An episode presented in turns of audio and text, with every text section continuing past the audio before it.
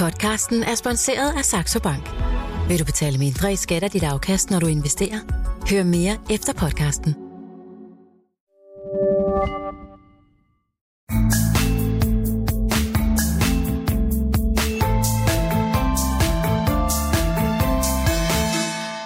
Børshandlet er blevet skudt i gang. Det er blevet torsdag i Millionærklubben, hvor vi i dag skal tale om høreapparater, insulin og langsigtede investeringer. Og hvis du sidder derude og tænker, hold da op, det lyder noget langtrukken, så fat mod, for jeg har ingen ringer end Lav Svendsen, vores faste porteføljeforvalter, med her i studiet. Godmorgen, Lav. Du, Ja, har allerede, godmorgen. du har allerede fået en del kække kommentarer af her på morgenstunden. Nå, hvad er der sket, du? Men har du det godt? Ja, det er fint.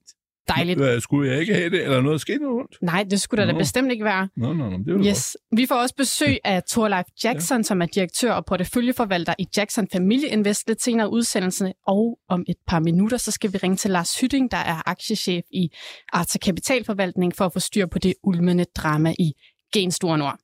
Men altså, Lav, ja. Med de ord. Lad os ja. Lige kigge på markederne. Ja. C25 endte i rødt i går. Hvordan ser det ud i dag? Ja, altså vi er lige øh, præcist over, holder os øh, en tårspids over nulpunktet, men øh, resten af Europa ser ud til at, få en lidt sur dag. Øh, til at begynde med i hvert fald. Og, øh, øh, og, og øh, så kan du sige, at Asien også har haft sådan lidt, lidt halvblød affære. Måske er det, fordi øh, jeg forstod, at øh, øh, i, i videre, øh, Powell over i USA var ude og snakke videre i går. Anden halvleg af hans, øh, var en redegør for, øh, for pengepolitikken over for øh, parlamenterne, ikke? Mm. De to parlamenter over kammer, og, øh, øh, og han var jo sådan øh, en, en sur gammel mand, øh, frustreret og alt det der, og det bekymrer jo så finansmarkedet. Det gør det i hvert fald. Ja, det, Og noget andet, vi også skal snakke om her til morgen, der er sket, Lav, det er jo, at bestyrelsesformanden i Vestas, han ja. simpelthen øh, han træder tilbage. Det er Bert Nordberg, og i stedet for så ja. er det den nuværende næstformand og tidligere CEO, Anders Runevad, der skal tage pladsen. ja. Er det et skifte, der er betydningsfuldt for investorer, eller skal man være sådan lidt ligeglad? Nej, ja, man skal nok være ligeglad, fordi øh, altså, øh, hvad hedder det, øh, de to var jo øh, pals over fra, hvor skal vi sige det, over fra, øh, de havde været i Ericsson sammen, haft en fortid der øh, før i tiden. Og øh, det var jo så Bert Nordberg, der hentede Anders Runevad over til, til øh, øh, Vestas. Og nu bliver det så ham, og der må man sige, nej, det skal man ikke være bekymret for. Øh, øh, det kunne jo også være blevet hele Tony Spidt. Hun sidder jo også i bestyrelsen. Ja, men du har mange gode bud, og kvinder ja. i bestyrelsen. Jo, Ja, jo, tak. Men det var da... Ja, ja, Ja, der sidder og måske en mere relevant person, der har måske været øh, faktisk hende her. Øh, men så hun jo så lige i øjeblikket kommet lidt øh, øh, dårligt omtalt, men vi har jo også øh, en anden side, som hende, der hedder øh, Eva Bernicke. Øh, hun er så blevet noget negativt omtalt med et eller andet. Hun arbejder med nu med noget øh, medier og hejs og sådan noget, tv-programmer, og hvad det er for noget, men, men øh, der kan hurtigt få fingrene i klemme i møllen, men det var jo så hende, der kunne, ikke? Men altså, problemet er, at det eneste påpeger er bare, at, at svenskerne er dygtige industrialister, de der to også, og nu bliver så den anden, øh, der skal være der alene, og de ikke kan føle sig ad mere, øh, men, øh, men det er de. Men, men omvendt elsker øh, øh svensker også prestige, og det er jo nok derfor, at man har hentet Helle thorning Schmidt ind i bestyrelsen. Øh, for ellers, hvis hun kunne være statsminister i Danmark, det kan selvfølgelig alle være, men, Åh. eller blive, øh, men øh, jamen, det er jo folkestyrets pest. Men, men, øh, men øh, så, så kunne hun jo nok også være formand for, for Vestas. Yes, og Lav, om et splitsekund, så skal vi ringe til Lars Hytting fra Arta Kapitalforvaltning, og det skal handle om Gen Store Nord, fordi de jo på onsdag afholder en ret skæbnesvanger generalforsamling, tror jeg, jeg vil kalde det, hvor der skal stemmes ja. om, hvorvidt selskabet må trykke nye aktier for ja, op mod 7 milliarder kroner. Er det en generalforsamling, som du er spændt på, Lav? Ja, det er det, og, og, og normalt så læser jeg jo ikke sådan noget med, jeg måtte læse faktisk på det i går, øh, øh, øh, det der med, ligesom hvad var oplægget til, sådan rigtigt, der var jo, øh, altså forslaget til generalforsamlingen af det der, og, og, øh, og, øh, øh, men det står det jo heller ikke særlig klart, hvor meget, men altså op til syv, og så øh, er der både adgang til, at man kan øh, lave en, øh, altså den til en fortegningsretsemission, det vil altså sige, at vi måske skal tegne aktier til kurs 100, kunne jeg forestille mig, jeg ved det ikke, der er ingen, der ved det, ja det er der, men øh, de vil ikke sige det højt. Og så, så står der jo de kryptiske ord, at øh, man har øh, fået garanteret det af nogle banker, Mm. mm. dog øh, på betingelse af en række forhold. Hvorfor er det kryptisk? Jo, fordi det er jo, altså, det er jo ligesom at sige, jamen den er hjemme, men det er den jo ikke, hvis det er kurs, øh, kurs 80, og der er en masse forbehold og alt muligt andet om, at øh, det hele skal være godt. Og i øvrigt gør de jo sådan set kun for at behage bankerne, så det er sådan lidt øh, øh ikke? Altså, hvem- det er jo ligesom forleden dag, i går kom der et produkt ud fra Danske Bank, øh, som er trygge. Øh, de har en forsikring, så, så, så man kan betale sin husleje, som øh, tryk kan du få en forsikring i Nå. Danske Bank og Danske Realkredit. Ja, hvem har fordelen af det? Ja, det har jo nok primært Danske Bank og Realkredit Danmark. Ikke? Ja, men så de det er, er jo sjovt. kloge. De kan jo regne den ud bare Det er det, og så skal de bare forskrække dig og sige, jamen, øh, din mand kan jo dø, så du er nødt til at få dig sådan en forsikring. Åh, oh, hallo. Ja, men Nå. ikke sødt. Men, men, øh, men, øh, men, men, men altså, øh, GN, jo, det er det, og der er jo ingen, der ved, hvordan det her skal ind. Og der er det Per Hansen, som jo sammen med ofte havde en hyggelig aften. I kan glæde jer til at høre det her i weekenden, når der bliver podcastet, at det var jo vældig morsomt. Men men, men øh, at, pointen er, at øh, han sagde jo her, for at lære mig sidste gang, at det er jo faktisk frem til generalforsamlingen, at der er et vindue, hvor der kan komme udspil. Fordi mm. der er jo brug for nogen, som kan få det her til op på, yes. på hesten igen. Og Lars Svendsen, vi ja. parkerer den lige for en kort stund der, fordi jeg okay. vil gerne uh, sige godmorgen til Lars Hytting, der er aktiechef i Arta Kapitalforvaltning. Han er nemlig med os på telefonen nu. Godmorgen, Lars. Jamen, godmorgen. Lars, I sidder jo på en del aktier i Gen Store Nord ude ved jer i Arta Kapitalforvaltning, forvaltning, jeg kan ikke sige ordet. Og på onsdag skal I simpelthen til den her generalforsamling. Hvad har I tænkt jer at gøre til den? Jamen, øh, der er en, en ret klar agenda. Altså, dels har, har GN jo lagt en, en agenda ud for, for generalforsamlingen, og, og så har vi vores. Og det er egentlig at, at stemme imod til, til det punkt, der, der figurerer som, som nummer 9, og så litra ABC. Og det handler sådan set om, om den her kapitaludvidelse. At den er, vi, øh, den er vi ikke lige den helt store tilhænger af. Og hvorfor er det, I ikke er så store tilhængere af den kapitaludvidelse? Jamen, øh, jeg har jo fokus på at, øh, at generere noget afkast, og, øh, og jeg har øh, investeret i, i GN i, i forventning om, at, øh, at det er, er et godt sted at have placeret kapitalen. Og, og jeg tror, at hvis der er noget, de, de andre i, i studiet kan give mig ret i, så, øh, så det er ikke lige frem den måde, man maksimerer aktionærernes værdi på ved at komme og spørge dem om flere penge, når der vel at mærke endda er et alternativ. Du siger, der er et alternativ. Hvad er alternativet for Gen Stornord? Jamen, jeg, jeg vil mene, at, øh, at GN godt kunne komme i mål på, på anden vis, end, end ved at lave en, en så stor kapitaludvidelse. Jeg ved godt, der har været noget kommunikation efterfølgende. Har man kommunikeret øh, klart nok? Øh, man har sagt, at det var op til 7 milliarder. Altså, mm. markedet har fået den opfattelse, at GN vil hente 7 milliarder. Og, der, altså, og det er det, som, som pilen peger på lige på nuværende tidspunkt. Øh, og jeg kan da se bare øh, en dag som i går kommer der to analyser fra, fra to andre børshuse, henholdsvis øh, Danske Bank og DNB Nord, øh, den, den norske bank, øh, som peger på, at øh, man vil altså komme i, kunne komme i mål med, med en, en 4 milliarder, maks 5, øh, og så stadig kunne servicere sin gæld. Altså, jeg synes, at GN's ledelse, bestyrelse osv. her øh, ligesom springer over, hvor gaden er lavest, og bare udhuler og udvander den enkelte aktionær, som skal stå klar med flere penge, frem for at fremlægge en, en mere langsigtet plan for, hvad man har tænkt sig at gøre, og så skaffe de penge, som, som der kan skaffes ret simpelt. Altså, øh, man må udstede op til 20 procent af nye aktier ud fra den nuværende aktiekapital, og derudover har, har man også nogle, nogle aktier selv i, i kassen, som man ville kunne sælge. Øhm, og det er klart, det er, jo, det er jo noget, der havde været mere attraktivt, før man meldte det her ud. Mm. Øh, men, men alene de tal, jamen så, så er jeg der nord for 4,5 milliard og, øh, og så kunne jeg sagtens regne den hjem derfra. Altså, jeg forstår ikke, at det skal, at det skal være den nemme løsning her. Øh, jeg vil meget gerne sammenligne det med en virksomhed som ISS, hvor øh, Jacob Aarup han overtog og ligesom fremlå, øh, fremlagde en, en langsigtet plan for, hvordan man vil arbejde med den her store, store gæld, som ISS havde. Øh, det var så via frasalg og trimning af butikken. Men altså, der er også noget at tage fat på i GN. Og her, der, øh, der kører man bare den enkelte aktionær over, og, og, og ser fuldstændig bortset fra det, der står på side 1 i lærebøgerne, om at man skal maksimere aktionærernes værdi. Mm. Må jeg lige spørge dig om noget, der Lav? Hvad hedder det, da de købte det her stilserie, så der man fik den øh, store uh, hop op af igen, og de havde jo i forvejen sådan givet noget op for, hvor meget de mente, der var ansvarligt at have gæld, ikke? Men Men hvad hedder det, øh, øh, solgte de ikke allerede derud af deres egen beholdning af egen aktier? Eller at... Jamen, de, der er stadig noget tilbage. Jo, men og, de har gjort det en gang. Ligesom at sige, at de har låst nogle af de aktier jo ud ikke? i markedet, og på den måde jo, få men penge der, til.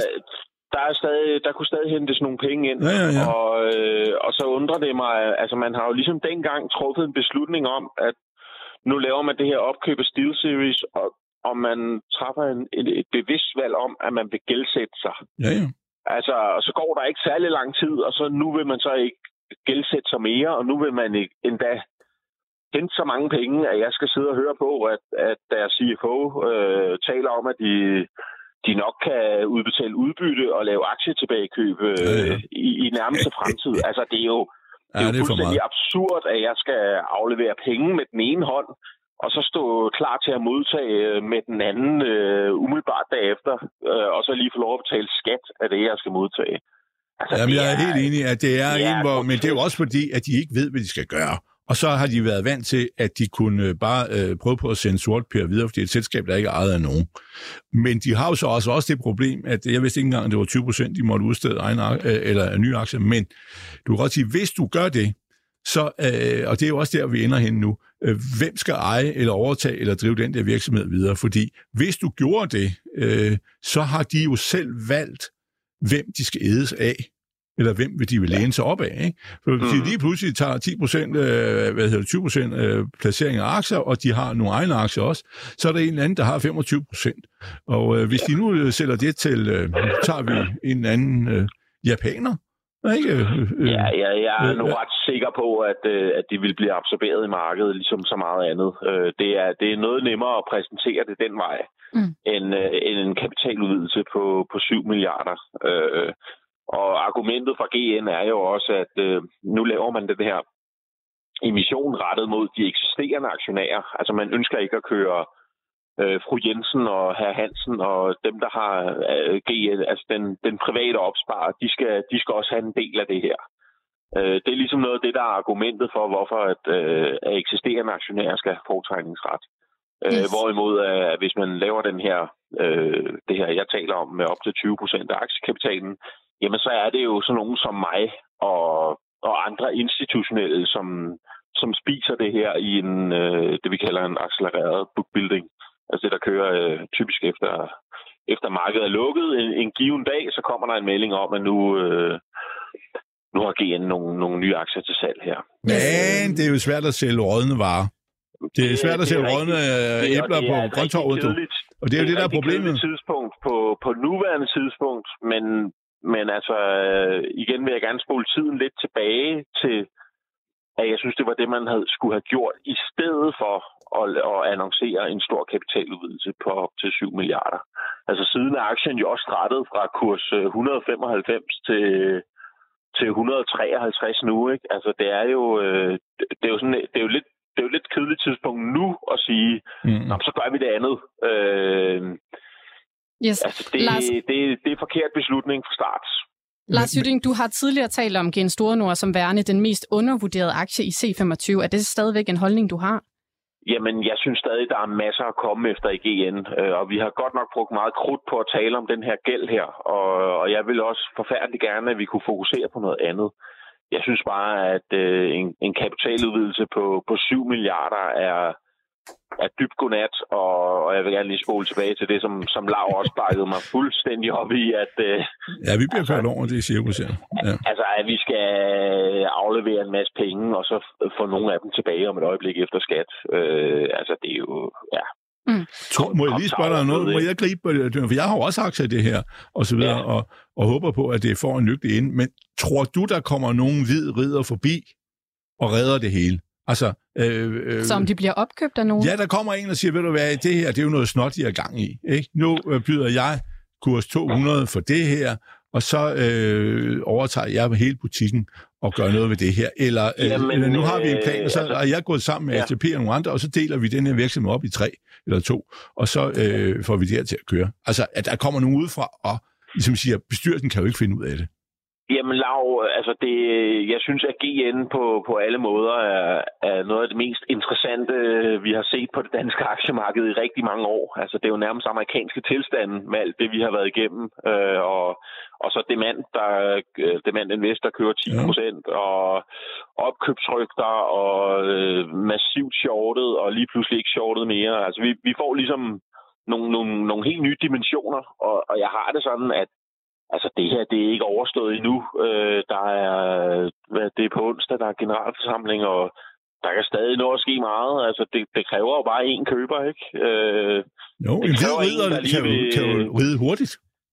Ja, ja. altså, det, det, kan, det kan ske om en time. Ja. Øh, det kan også være, at det slet ikke sker. Ja. Men, men en ting, jeg kan, kan garantere dig, altså, det er, at at en, øh, den markedsværdi, som GN har lige på nuværende tidspunkt, den, den er da i hvert fald ikke uinteressant øh, for, ja, for, for andre parter. Øh, men en markedsværdi på 21 milliarder kroner, ikke? Altså, ja, jeg er mm.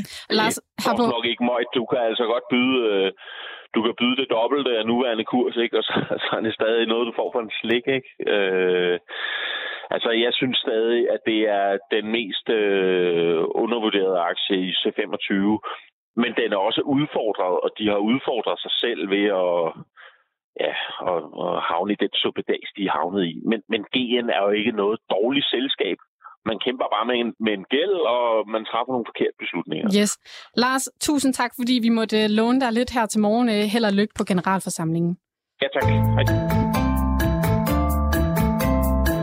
Og så, så har vi simpelthen fået et hoved mere i studiet. Det er dig, Torleif Jackson. Du er porteføljemanager og direktør i Jackson Familie Invest. Velkommen til. Tak. Vi skal snakke om langsigtede investeringer, og vi skal også snakke lidt om Novo Nordisk sammen med dig. Men vil du ikke starte med at forklare mig og lytterne, hvad karakteriserer den måde, som du er investor på? Um, jeg vil karakterisere mig selv som uh, fundamental investor. Uh, ja. Meget sådan klassisk investor. Jeg uh, kigger på uh, selskabernes regnskaber. Jeg finder de selskaber, der har øh, god øh, indtjening, gode marginaler, vinder markedsandele og øh, har, ikke har for meget gæld, og som historisk har klaret sig godt. Det er de aktier, som jeg kigger efter. Så sådan et selskab som Gen Store Nord, vi lige har snakket om, kunne det være et selskab for dig? Øh, nej. Øh, Gen Store Nord har jo en dansk konkurrent, der hedder William Dement, Holding, nu hedder Demand, og de to selskaber er langt hen ad vejen sammenlignelige, og der kan man sige, at det ene er dygtigere end det andet. Så, så den fundamentale analytiker vil vælge William Demand Holding, og de har også klaret sig bedre historisk modtaget. Så altså en anbefaling af Demand over øh, Gen Store Nord fra dig, Torleif Jackson. Og Torleif, ligesom Lav og vores andre porteføljeforvaltere her i klubben, så har du også sådan en, øh, en modelportefølje, eller Lav, han, du sidder jo og spiller rundt med sådan en kvart ja. million kroner, og du øh, har sådan en modelportefølje på 1 million kroner. Hvad er dine største positioner i den portefølje? Øhm, det, du refererer til, det er den portefølje, vi kalder, kalder fundamentalporteføljen i Dansk Aktionærforening, og den var startet for... Øh, jeg tror, det var 1. januar 2004, så det er snart øh, 20 år siden. Øh, og konceptet er der, at man hvert år starter med 1 million, som jeg øh, deler op i nogle danske aktier, og der har jeg historisk haft mellem 10 og 12 aktier i porteføljen, og lige i øjeblikket tror jeg, jeg har 11, hvis jeg husker rigtigt. Og hvad er det for nogen, der fylder mest der? Jamen, øh, øh, porteføljen den rebalanceres hvert år den 1. januar. Så, øh, så de vægter præcis lige meget. 1. januar, alle aktierne. De vægter måske med 9% hver. Okay. Modtaget. Så de så, fylder... Så det, det, det er en del af konceptet, det er, at man laver en automatisk rebalancering, og det er der faktisk også en point i. Der er rigtig mange, der kan have glæde af at få, øh, få huske at tage noget gevinst på de aktier, der stiger, og huske at, og, øh, og købe lidt op i dem, der er faldet tilbage, hvis de ellers stadigvæk har god kvalitet. Yes, modtaget. Og Torleif, du skal gøre os lidt klogere på, hvordan man investerer langsigtet lige om lidt. Men vi skal altså først lige forbi nogle nyheder, fordi mm. vi blev jo en børsnotering fattigere i går, Lars Svendsen. Det er det ja. danske tech-startup Miu, der trækker sig fra sin notering på den svenske vækstbørs efter afsløring om, at stifteren og øh, direktøren i selskabet, Armin Kavusi, han har fusket med sit CV, og at selskabet har fremlagt ikke revideret regnskabstal. Hvad tænker du om det, Lav? Ja, men altså, jeg, jeg, jeg har kun øh, set, at han har vist en eller anden nederkop-maskine frem øh, på en reklame, og, og så kom alt det der ud øh, bagefter, så jeg har aldrig nået at sætte mig ind i det, så jeg, jeg kan jo ikke... Øh, jeg ved lige sådan lidt, eller Men meget tænker som, du, at det er, det er rart nok, at den er blevet Ja. afblæst? Ja, ja, det er det jo. Altså, det er jo rart, at de, de, de falder i entréen og ikke kommer ind i stuen, ikke? Øh, hvis mm. der er så meget øh, røvl og bøvl og ting, der ikke er, som de øh, burde være. Øh, men, men, øh, men, og det viser jo også lidt om, at man har jo sænket øh, kravene og barrieren og, og alt muligt til at have fået selskaber på børsen, og vi har jo også oplevet andre, som øh, afgik med døden øh, i løbet af øh, allerede et eller to år. Ikke? Så, så det er da meget heldigt, at det ikke øh, kom længere end det her, men jeg kan ikke svare dig på, hvad der er op og ned her, for jeg har aldrig sat mig ind i det, så jeg vil sige, du har jo sparet noget tid ved ikke at, at gøre det, men det viser jo noget om, at man skal jo passe på ørerne, og ikke alt, der bliver udbudt, selvom det kan have nogle teknologiaspekter eller andet, som kan se interessant ud, mm.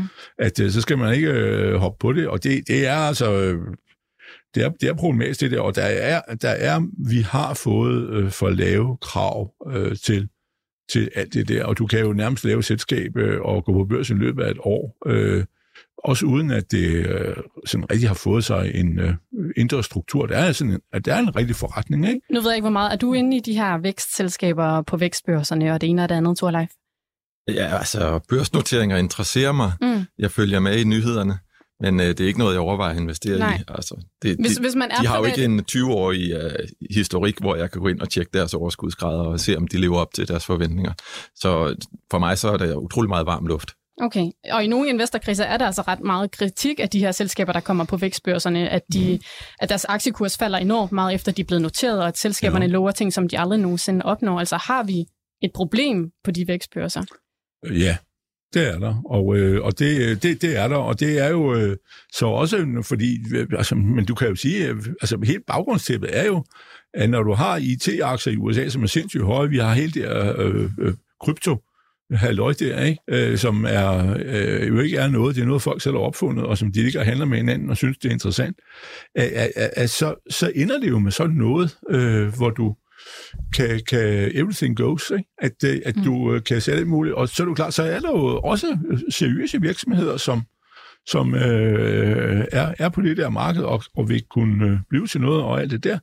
Men, men man skal altså kigge sig, se sig meget, meget øh, grundigt for. Det ligger jo ligesom i hele hele øh, tidens øh, ånd eller tankegang på markedet, at, øh, at du kan gøre alt muligt, og, og du kan se nu, jeg ser, som i dag, så står der nogle, øh, jeg kender dem jo overhovedet ikke, noget Silverbank, eller hvad det hedder, over i øh, kryptoland jo, i, i Silicon Valley og sådan noget, som er ved at lukke ned, eller hvad det er, og sådan noget. Altså, øh, hvad er det for noget? Jeg ved det heller ikke, men, men man bare sige, at øh, køb nu noget, hvor der er noget... Øh, en eller anden grad af, af substans ind i det. Er nok, software er nok. Hvis det så går over til øh, alt muligt mærkeligt, som man siger, det bliver det helt store øh, om, om 10 år, ikke? Øh, eller 3 år, så, øh, så nej. Yes. Skal man være langsigtet eller kortsigtet i sine investeringer? Ja, det skal vi blive lidt klogere på nu. For Thorleif Jackson, du betegner dig selv som en langsigtet investor. Hvad vil det sige? Ja, det vil for det første sige, at, øh, at jeg er ægte investor. Det vil sige, at jeg er 100% investeret hele tiden. Jeg er i markedet for at høste markedets afkast som udgangspunkt. Og derfor nytter det ikke noget at prøve at gå kontant ind imellem, fordi det er market timing, og det går galt mere end halvdelen af gangene. Så du er altid fuldt investeret, vil det sige i aktier, eller har du Ja, også ja. obligationer? I, vi kan i princippet købe obligationer, men øh, nu Jackson Familieinvest har været i gang i 15 år, og vi har ikke ejet en obligation endnu. Men øh, obligationer begynder at blive mere interessante nu. Okay. Yes. Og hvorfor er det, du tænker, det giver mening for dig altid at være fuldt investeret? Altså er der ikke tidspunkter, hvor det giver mening at gå kontant? Nu fortalte Michael Friis Jørgensen, en af vores porteføljeforvaltere her for nyligt, at han var gået 20% kontant. Ja, man kan godt prøve det, men man bliver som regel kørt over. Øh, jeg, jeg, jeg tror, i fundamentalporteføljen, der var der et tidspunkt i de her øh, øh, 19 år, hvor den har kørt, hvor jeg gik kontant, og det fortrød jeg straks, og tre måneder efter, så var jeg inde i markedet igen. Hvorfor fortrød du det straks? Fordi at det gik op for mig, at, øh, at jeg var i gang med noget market timing, og det går galt som regel, det gjorde det også her. Yes.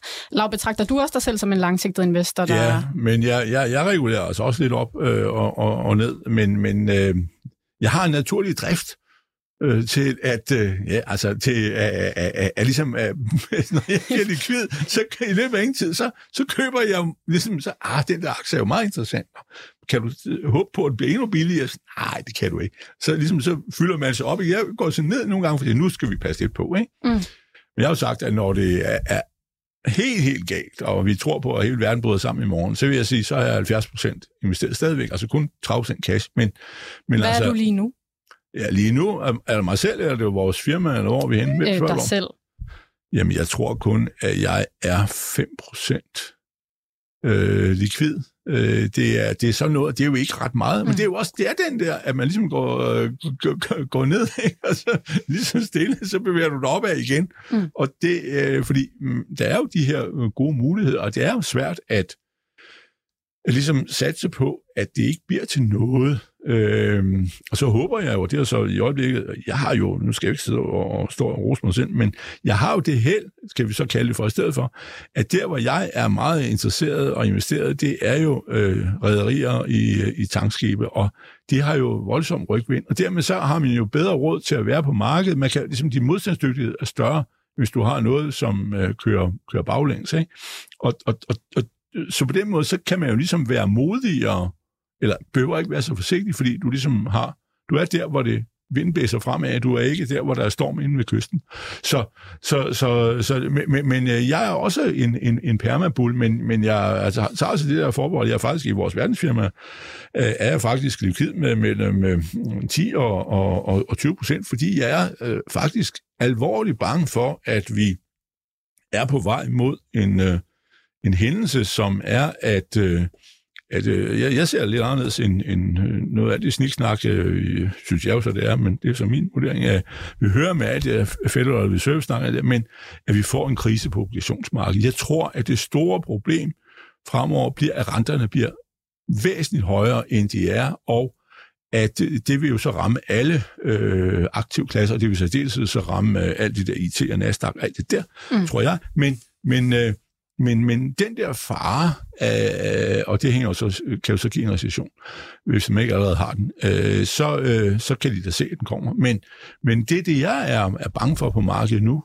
øh, og det prøver jeg at, at tage lidt hensyn til. Men så jo, men jeg er også, lider også den der sygdom, at det er svært at forlade Mm. Øh, Sygdom. Jeg synes, vi skal lige prøve at lære lidt af dig, Torlaf Jackson. Når du markerer. Fordi jeg, jeg, får, jeg bliver sådan lidt blank i øjnene. Det er ligesom, når folk de snakker om øh, pensionsordninger og sådan noget. Så når folk snakker om fremtiden, så bliver jeg også blank i øjnene. Det interesserer mig dybest set ikke, fordi folk de aner ikke, hvad de snakker mm. om. Det er bare en gang sludder. Ingen kender fremtiden. Og alt snak om, hvad der kommer til at ske, det er for mig øh, sort snak. Folk burde have en øh, rød øh, klovnenæs på, hver gang de udtaler sig om fremtiden, fordi de ved ikke, hvad de snakker om. Yes, du... Og, og det, det trætter mig. Jeg, jeg bliver, jeg får, jeg bliver, jeg, jeg får, jeg, du ved, jeg bliver, ja. ja. Yes.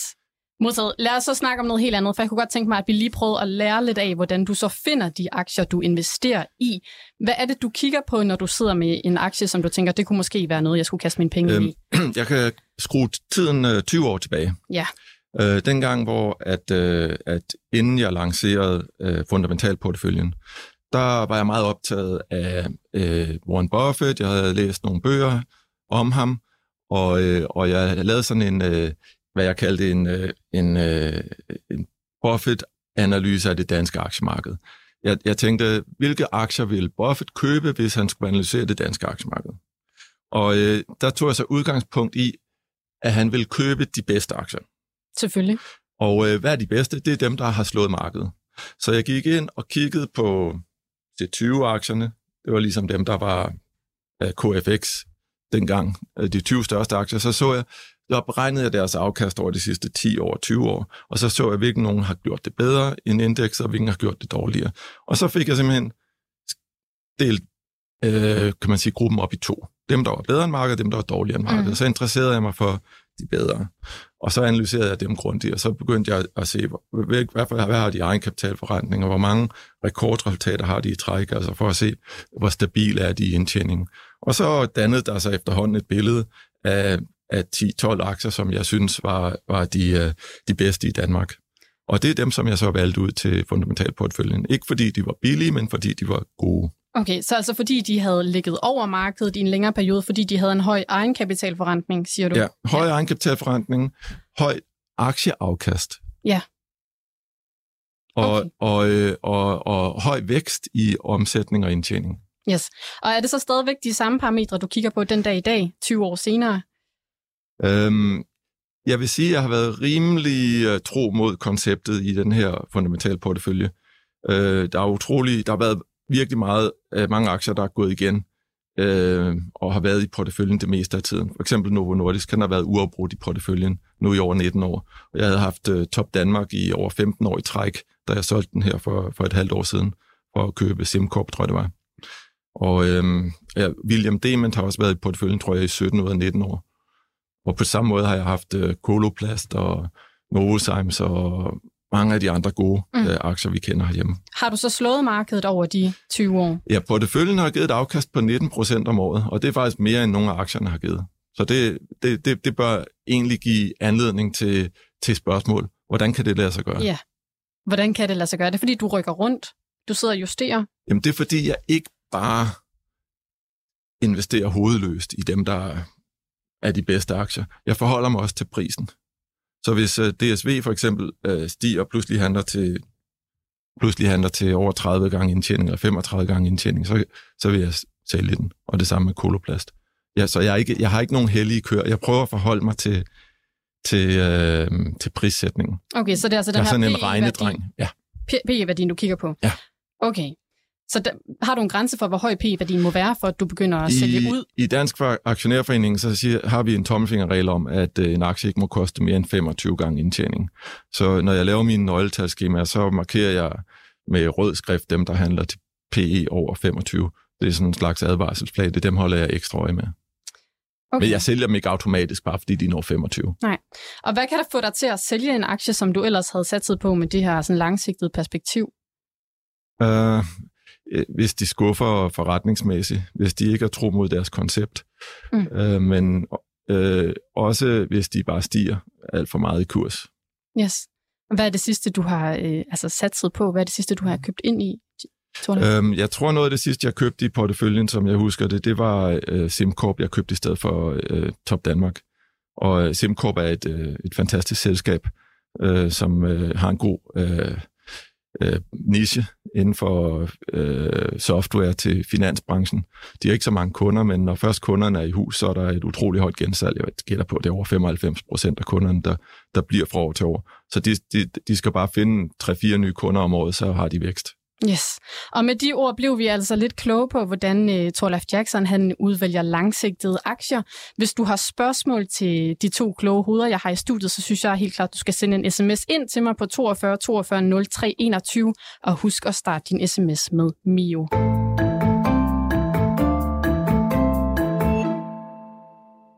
Vidste du, at nemlig også er til erhverv? Så i stedet for at bruge tid på at købe ind til møder og frokost, kan du lade os klare det. Imens kan du få bund i dine e-mails, eller høre de seneste anbefalinger fra Millionærklubben. Nemlig også til erhverv.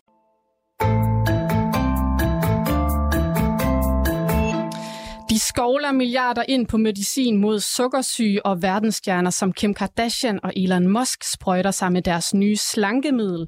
Hvis du ikke allerede har gættet det, så er det Novo Nordisk, Danmarks største børsnoterede virksomhed, jeg taler om. For den virksomhed, den skal vi zoome ind på nu.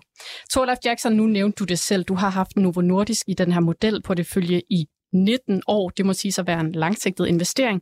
Hvorfor har den været der så længe? Øhm, måske kunne jeg starte et andet sted.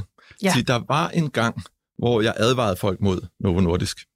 Jeg sagde, at den var for højt vurderet, og at guld kan købes for dyrt. Og øh, det er ikke værd at betale 30 gange indtjening. Det er faktisk 40 gange indtjening nu, ikke? Den handler på en p-værdi på 40 Korrekt. eller højere. Men øh, man kan sige, at jeg blev kørt over øh, med, med mit synspunkt.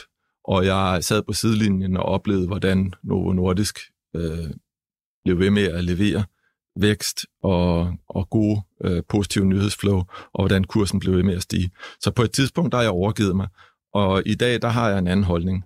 Det er, at Novo Nordisk er et ekstremt profitabelt og veldrevet selskab, som hører hjemme i enhver dansk aktieportefølje. Okay. Jeg kan nemlig huske, at jeg faktisk har interviewet dig omkring det her, øh, hvor du havde lavet sådan et skriv om, at at den var meget dyrt prissat Novo Nordisk-aktien, og den historisk altid havde handlet på sådan en kurskanal, hvor PE-værdien hed, jeg kan ikke huske, hvad det var, det var 25-30 måske? Nej, det så historisk har den handlet mest, mest af tiden mellem 17 og 30. Mm. Så derfor så er det lidt en advarsel, hvis den pludselig handler til 35 gange indtjening, og, og hvis man tjekker historikken, så har der været et par gange, hvor den har været over 35, og efterfølgende så kursen faldet 40-50 procent. Det skete senest i 2015 til 16. Så, så, så der er lidt en advarsel derom, at øh, det kan måske ske igen. Yes. Og Lars Svendsen, nu ja. kigger jeg over på dig, ja, ja. fordi nu sagde jeg indledningsvis, at de tjener penge, altså Novo ja, på insulin ja. og de her ja, ja, ja. slankeprodukter. Hvad tjener de egentlig ellers penge på? Ja, men det er jo det ved nu, og det er jo en af, også en fantastiske ting, at de har jo få produkter faktisk. Det er jo et af de selskaber, der har færre produkter. det er jo noget, som ingen måske hæfter sig ved. Men hvis du ser deres, øh, hvis du tog deres varenumre og support fra øh, forskellige lande, øh, altså se, hvad er der, er der i, øh, de bliver, får jo nyt varenummer, når de skal sættes i et nyt sprogområde og sådan noget. Men så er det jo ufattelig få jo, de har, og det er jo også det, der gør, at de har en enorm øh, stordriftsfordel. Og så har de jo haft det mirakel. De har haft to-tre mirakler. Det ene er, at insulin, er, er, som jo har været kendt fra, fra det fyldte 100 år sidste år, i 1922, øh, blev det ligesom øh, fundet, og så har man kunne lave det. Og nu er det genspejset, men men øh, det er et produkt, selvom det jo er løbet ud af patent øh, på enhver måde, og så har man, nogle, har man jo været stand til at opretholde et meget højt øh, både markedsandel, de har øh, vist øh, 48 procent eller sådan noget, opgjort i volumen, og indtjening. Så det er jo et eksempel på, at det har jo det har været en kastkrav. Ikke? Mm. Det andet er, at, øh, at så har de fået øh, type 2 diabetes, ikke? hvor øh, sådan noget GLP-1'er, som jo er en, øh, en, en bedre og stærkere form for medicin, end det vi havde oprindeligt. Øh, og, og, og øh, det er jo så udviklet sig hen mod fedme, så derfor kan du sidde og sige nu, og måske bliver det også fedtlever, som øh, er den næste, ikke? men, men øh, mulighed for det der produkt at det er jo fantastisk, det er meget, meget større marked, end det andet er. Øh, og i dag er oprindeligt, de stiller, står, regner dem jo op i regnskab, hvis de skriver deres produkter, så kan vi se, at diabetes står, eller type 1, stod før øverst, det har de gjort i, jo i, i, siden starten. Og de kom vist med, var det 26, de startede, ikke? Pedersen-familien øh, der. Men, øh, men, øh, men at, øh, at de er, øh, nu er det jo så øh, type 2 diabetes, og øh, så øh, fedme hører jo regel under det der, ikke? Så er der nogle kombinationspræparater. Men, okay. men det, det er det, der er fantastisk, og hvis du ser på en mere overordnet plan, så er det jo det ved det, at man kan sige det om det om Novo, at det er en virksomhed, hvor, hvor udviklingen er kommet hen til der, hvor de var. Mm. Øh, nemlig at lave, øh, hvad hedder det, øh, det er jo øh, peptider, polypeptider. Og, og der kan man sige, det er der, at verden er gået hen.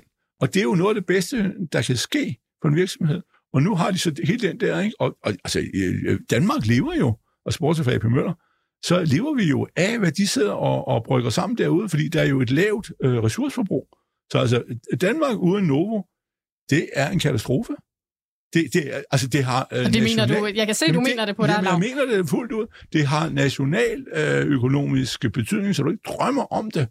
Øh, og, og øh, vi må håbe øh, for, for, for, for Danmark og nu, og selvfølgelig også for patienterne, der bruger det, at, der, at det her eventyr fortsætter. Yes. Så det er altså noget, der vinder. Torleif Jackson, Novo Nordisk-aktien er fløjet i vejret med 46 procent det seneste år. Lige nu i skrivende stund koster den omkring 990 kroner. Kunne du finde på at samle aktien op i det her niveau? Ja, bestemt. Hvis jeg ikke havde den i forvejen, øh, så ville jeg øh, købe den øh, med en vægt på måske 5-10 procent i min portefølje. Okay, så den vil altså have lov til at fylde relativt meget? Ja, jeg synes, den er, det er en rigtig, rigtig god øh, aktie, der naturligt hører hjemme i enhver øh, dansk portefølje, øh, og derfor så vil jeg købe den. Altså, for mange år siden, så øh, har jeg som sagt overgivet mig, og så har jeg fyldt op i mit pensionsportefølje, så, så meget som man nu måtte op til 20 procent, og øh, så har jeg bare ladet den køre, så i dag vægter den 40 procent i min pensionsportefølje. Jeg tror, mange danskere har det på samme måde med Novo. Som det er en, en sand folkeaktie, og vi kalder det jo også for et fremragende selskab, altså øh, ja, næsten hvem end man spørger. Men er der nogen risici, der ligger og lurer for Novo? Hvad kan gå galt for dem? Øhm, jeg tror ikke, at deres indtjening kommer til at falde. Så det er et selskab, hvor du er ret sikker på, at indtjeningen den stiger hvert år. Og det er jo betryggende. Det, der kan ske, det er, at de kan skuffe i forhold til forventningerne. Lige i øjeblikket forventer man en vækst på, jeg tror, det er 19 eller 20 procent om året de næste tre år. Så det var, det var nogle lidt øh, stramme forventninger. Øh, men øh, øh, hvis de kommer til at nedjustere, det kan ske. Måske bliver væksten kun 10 eller 15 procent, så kommer kursen til at falde som en sten. Som en sten, simpelthen? Ja, ja fordi Hvor langt ser du den alle, alle er jo optimistiske nu, og når man så begynder at nedjustere øh, forventningerne, så nedjusterer man også kursmålen, så falder kursen, og så nedjusterer analytikerne forventningerne yderligere, og så, øh, så vil kursen falde yderligere. Det er selvforstærkende. Så hvis øh, Novo nedjusterer, så ser jeg et kursfald på 20-30 procent minimum. Okay, det lyder hæftigt, men du, du mener alligevel ikke, at risikoen for det er særlig stor, siden du tænker, at den hører hjemme Nej, i hver dansk men hvis, hvis det sker, så vil jeg sige, uh, sige tak. Uh, det vil være en mulighed for igen at øge uh, vægten til måske 10 procent i familieinvest. I øjeblikket vægter Novo måske 4-5 procent. Yes. Joe Biden, den øh, amerikanske præsident, han har flere gange tordnet mod de her insulinselskaber og siger, at de tjener alt for mange penge på deres produkter. Og nu er Eli Lilly, altså Novo Nordisk konkurrent, gået med til at sætte et prisloft på deres insulinprodukt. Det hedder øh, 35 dollars om måneden. Altså, kan det betyde noget for Novo Nordisk, Torlef Jackson? Som jeg forstår det, så er det insulin, ja. de snakker om. Og insulin, det er fortid. Altså, det kan godt være, at det er halvdelen af patienterne, der bruger insulin, som er ligesom baseret set det samme produkt, man havde for 100 år siden. Nu er det bare lavet, som øh, Lav siger, med, med gensplejsning. Men øh, der, hvor pengene er, der, hvor markedet er, det er GLP-1. Og det udgør måske, jeg ved ikke om det er 80 eller 90 procent af, af, af, af prisen af markedet, prismæssigt, ikke volumenmæssigt. Så, så at de lægger et loft på insulin, det tror jeg bare er politisk. Okay, signal. fordi det er simpelthen nogle helt andre produkter. Det har ikke noget at gøre, det betyder ikke noget for Novos omsætning. Okay. Og Lars Svendsen, jeg ja. ved også, at Novo tidligere har været udfordret af, at deres produktion simpelthen ikke har kunnet følge med efterspørgselen. Ja, og det gør de til det stadigvæk, ja. Men det er jo på vej opad, ja. Okay. Og det er GLP-1, og det er også, fordi man udvider med, med det her fedme eller, nu, nu er, er der jo det med journalister og medier og alt det der. Uha, at, du er selv en ja, del men, af mediebranchen, Nej, det mener jeg ikke, jeg er. Øh, jeg mener, jeg er den tænksomme del, øh, som jeg så bare får lov at fortælle her, hvad, hvad, hvad jeg mener om det, men, men øh, jeg er jo en ekstern faktor. Men altså, det der med, at med, med det der fedme, og at der er så nogen, der bruger det, som ikke har et decideret, altså gør det mere vel ud fra kosmetiske hensyn, mm. end, end de har en fartroende fedme, Øh, Øh, det var jo egentlig det, det var meningen at, at bruge det til.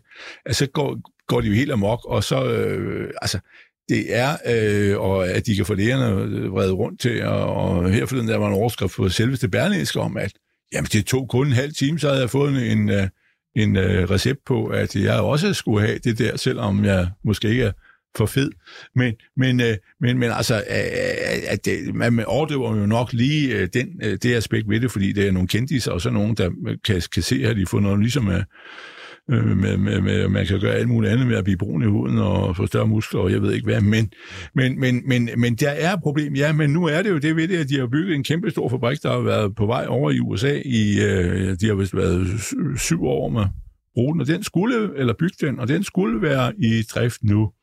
Så okay. de er jo ved at få greb om det der, og så har de jo formentlig også, det siger de jo ikke højt, det er ikke noget, de, du kan læse, men de har jo sandsynligvis det forhold ved det, at øh, deres øh, ydeevne per, øh, per tank, bioreaktortank, de har, øh, bliver forbedret meget kraftigt, øh, når du øh, kører. I på et tidspunkt skiftede de jo også gærtyper og sådan noget, og fik det til at rulle bedre derude øh, i Kalundborg. Ikke? Og nu er det så den, at Kalundborg 2 ligger over i Amerika, som... Øh, er kommet i, i drift, der er meget stort. De skal også udvide det derude jo, øh, for ikke skal være løgn, øh, herhjemme. Så, så altså, deres volumenproblem er der stadigvæk, men det er under reduktion, og det handler jo også om, at deres, øh, altså, når ting kører i mange år, så bliver det jo betydeligt bedre. Altså nu samt det, det er det, jeg sådan set lidt refererer til, det er jo, at de har jo øh, jo også ligger jo lidt samme metodik, ikke?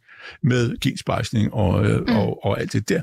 Og, og de har jo kunnet øge deres øh, output helt vildt øh, fra de samme anlæg, og, og det har jo så betydet, at de har sparet en masse penge på, ellers skulle de jo bygge nogle nye øh, fabrikker, øh, yes. og det har de jo ikke gjort.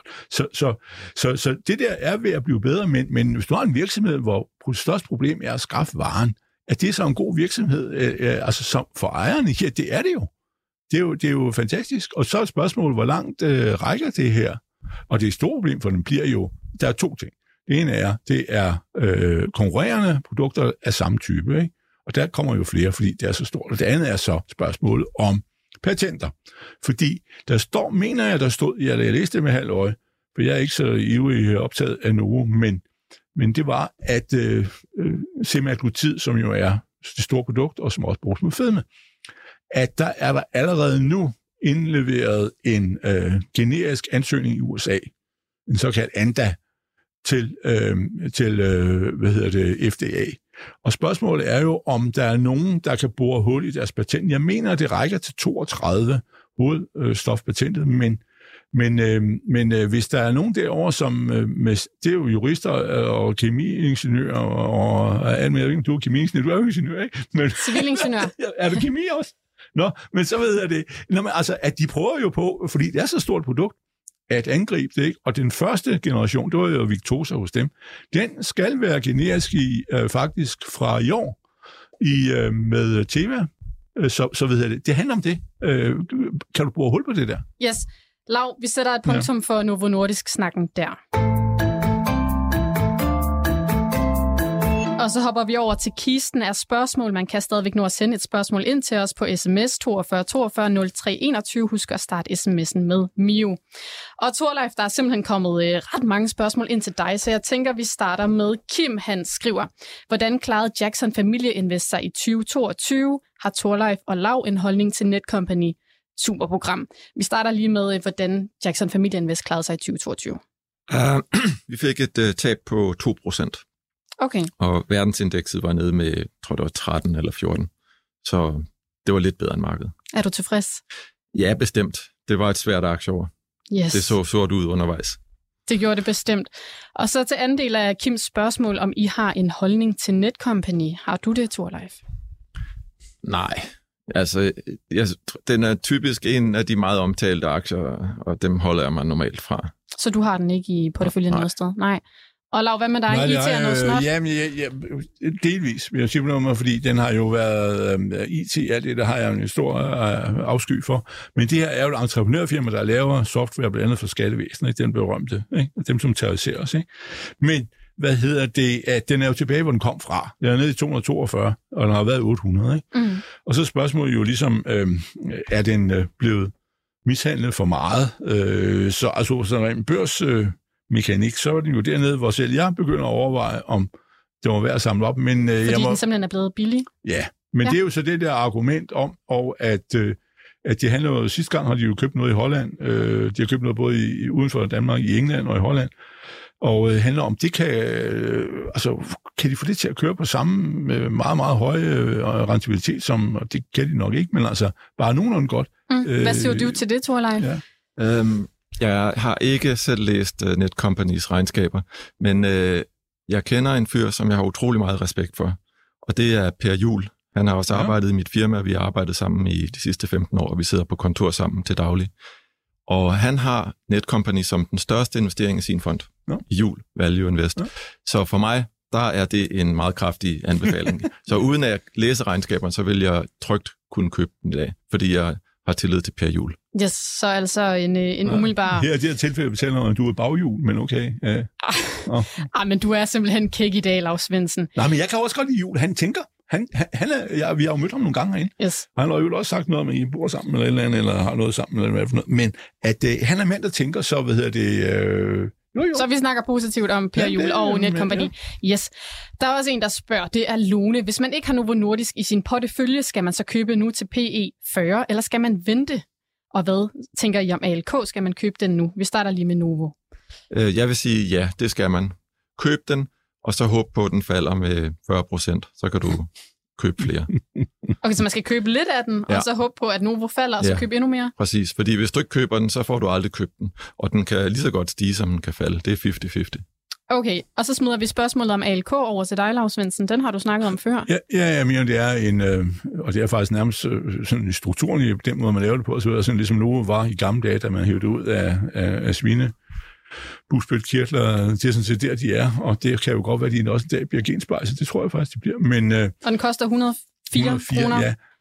Øh, så, så det er en, en, hvis du tager en, en langsigtet en, øh, altså siger, hvor er en, en bedste aktie 10 år frem, så mener jeg, at han øh, er på, på den der kandidatbænk. Øh, og, øh, men, men det er altså det perspektiv, det er ikke noget om, at øh, den koster 150 i morgen, den koster 104, ikke? Men øh, så, så jo, det er en langsigtet vinder, øh, og øh, fordi allergi er øh, under, underbehandlet sygdomsområder, de kan øh, det der. Yes. Ja. Og Lav, vi har også et spørgsmål til dig fra John Berg. Han skriver, hej, hvad siger Lav til Bavarian, der falder og falder? Ja, jeg, jeg føler også lidt med i det, men jeg er nede i 207 eller sådan noget, og øh, ja, øh, øh, jeg, jeg, jeg, jeg tror bare, den glider, fordi der er ligesom to ting, der går lidt imod, ikke? det er jo, at, øh, at kommer de for sent med coronavaccinen, det gør de jo sådan set nok, men hvis det bliver derhen, at det kun er sådan en eller anden, en eller anden avanceret, som en sagde til mig i går, øh, en avanceret influenza-vaccine, og selv kineserne er ikke bange for det mere, øh, så synes jeg, okay, der er et produkt, der ikke øh, kan... Altså, det er helt vanvittigt store salg. Det er jo ligesom taget væk fra det, medmindre der kommer en ny mm. oplysning. Øh, og så er det jo, at de jo bagefter lige i øjeblikket sådan ud til, og det har vi jo sådan set nok vidst, øh, hvis vi tog hånd på hjertet, på RSV, den de selv laver mod de her lungeinfektion til, til små børn, og, og den rammer også ældre mennesker, men der er der jo to produkter nu, øh, som lige er blevet godkendt her i, i øh, USA, både Pfizer og Glaxo, og det er jo ikke så heldigt, at deres øh, så skal komme om, øh, de skulle blive færdige til sommer øh, med undersøgelser, så skal det godkendes. Så det er måske et år bagefter yes. de andre. Yes, Torleif, du markerede, hvordan ser du på Bavarian? Jeg har analyseret og fulgt Bavarian i, i 25 år, og jeg må bare sige, at det er jo et selskab, der helt åbenlyst falder i den nedre halvdel af klassen. Altså det er en af de dårlige aktier Det er en af dem, der underperformer i forhold til Det er en af dem, der altid skuffer. Okay. Og øh, de har aldrig betalt et udbytte. Forventningerne er altid høje. De lever aldrig op til dem. Altså, jeg, for mig er det, er det, et, øh, det er forunderligt, at, at selskabet har så mange tilhængere. Okay. Ja. Jamen, så er I jo lidt... Du men, har, du har men alle, hak, alle hak, aktier har jo heldigvis tilhængere. Og det kan man sige, det, det er jo i hvert fald godt for at bevare Nordic. og Lav, du er en af tilhængerne. Du ja, har den der din også, de, kan nogle, øh, de kan nogle ting omkring, hvordan man laver vacciner, og vacciner er, uanset hvordan du vinder og drejer det, et, øh, et øh, produktområde, som skal øh, opgraderes, og, og det går helt galt, øh, hvis der kommer alle mulige sygdomme, elendigheder og Ebola, og jeg ved ikke, vi havde lige Ebola oppe og stuk, øh, har været oppe og stikke hovedet op øh, to-tre gange her på det sidste øh, måneder, og der er ikke rigtig nogen, der har lagt mærke til det, og de forsvandt heldigvis hurtigt. Men, men øh, alt det der, ikke, det er lidt ligesom, det er sådan lidt ligesom, øh, hvad hedder det, Kiminora i gamle dage, ikke? Altså, de havde det her med, med skadedyr, ikke? Men det var hver gang, der var, du skulle bruge noget mod ukrudt hele tiden, men hver gang, der var øh, græshopper og alt muligt andet, så øh, solgte de jo helt varelæret, ikke? Mm. Og sådan er det også med det der, det er sådan lidt uh, Rudolf med en rød tud, når der er krise, så er det dem. Yes. Så. Jeg håber lige, vi kan nå det sidste spørgsmål. Det er til Torleif. Det er Maria fra Frederiksberg, der skriver, jeg har netop oprettet en børneopsparing til min dreng på et år. Hvad synes du, den skal fyldes op med?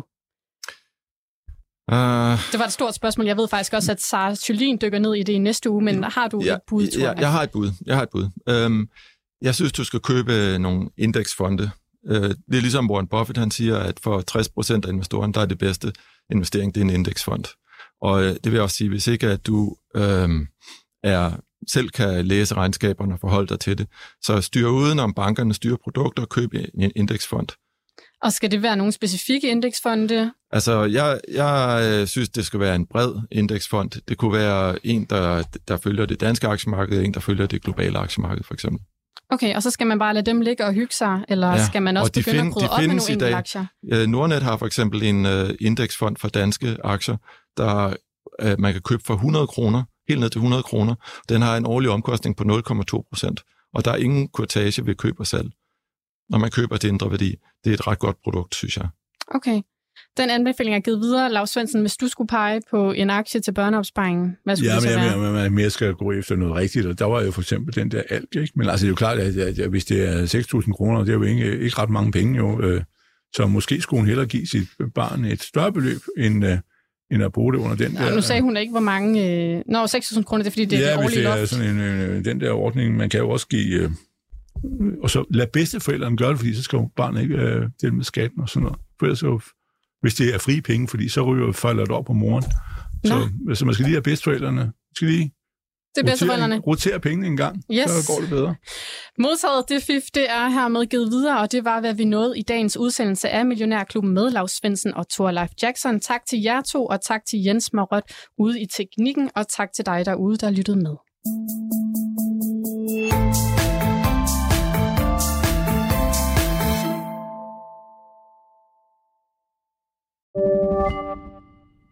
Podcasten er sponsoreret af Saxo Bank. På Saxo kan du få glæde af vores lave priser, hvor du blandt andet kan investere i dine danske og nordiske favoritaktier for kun 10 kroner i minimumskortage. På den måde kan du beholde mere af dit afkast til dig selv. Opret en gratis investeringskonto på saxobank.dk og kom godt i gang med at investere.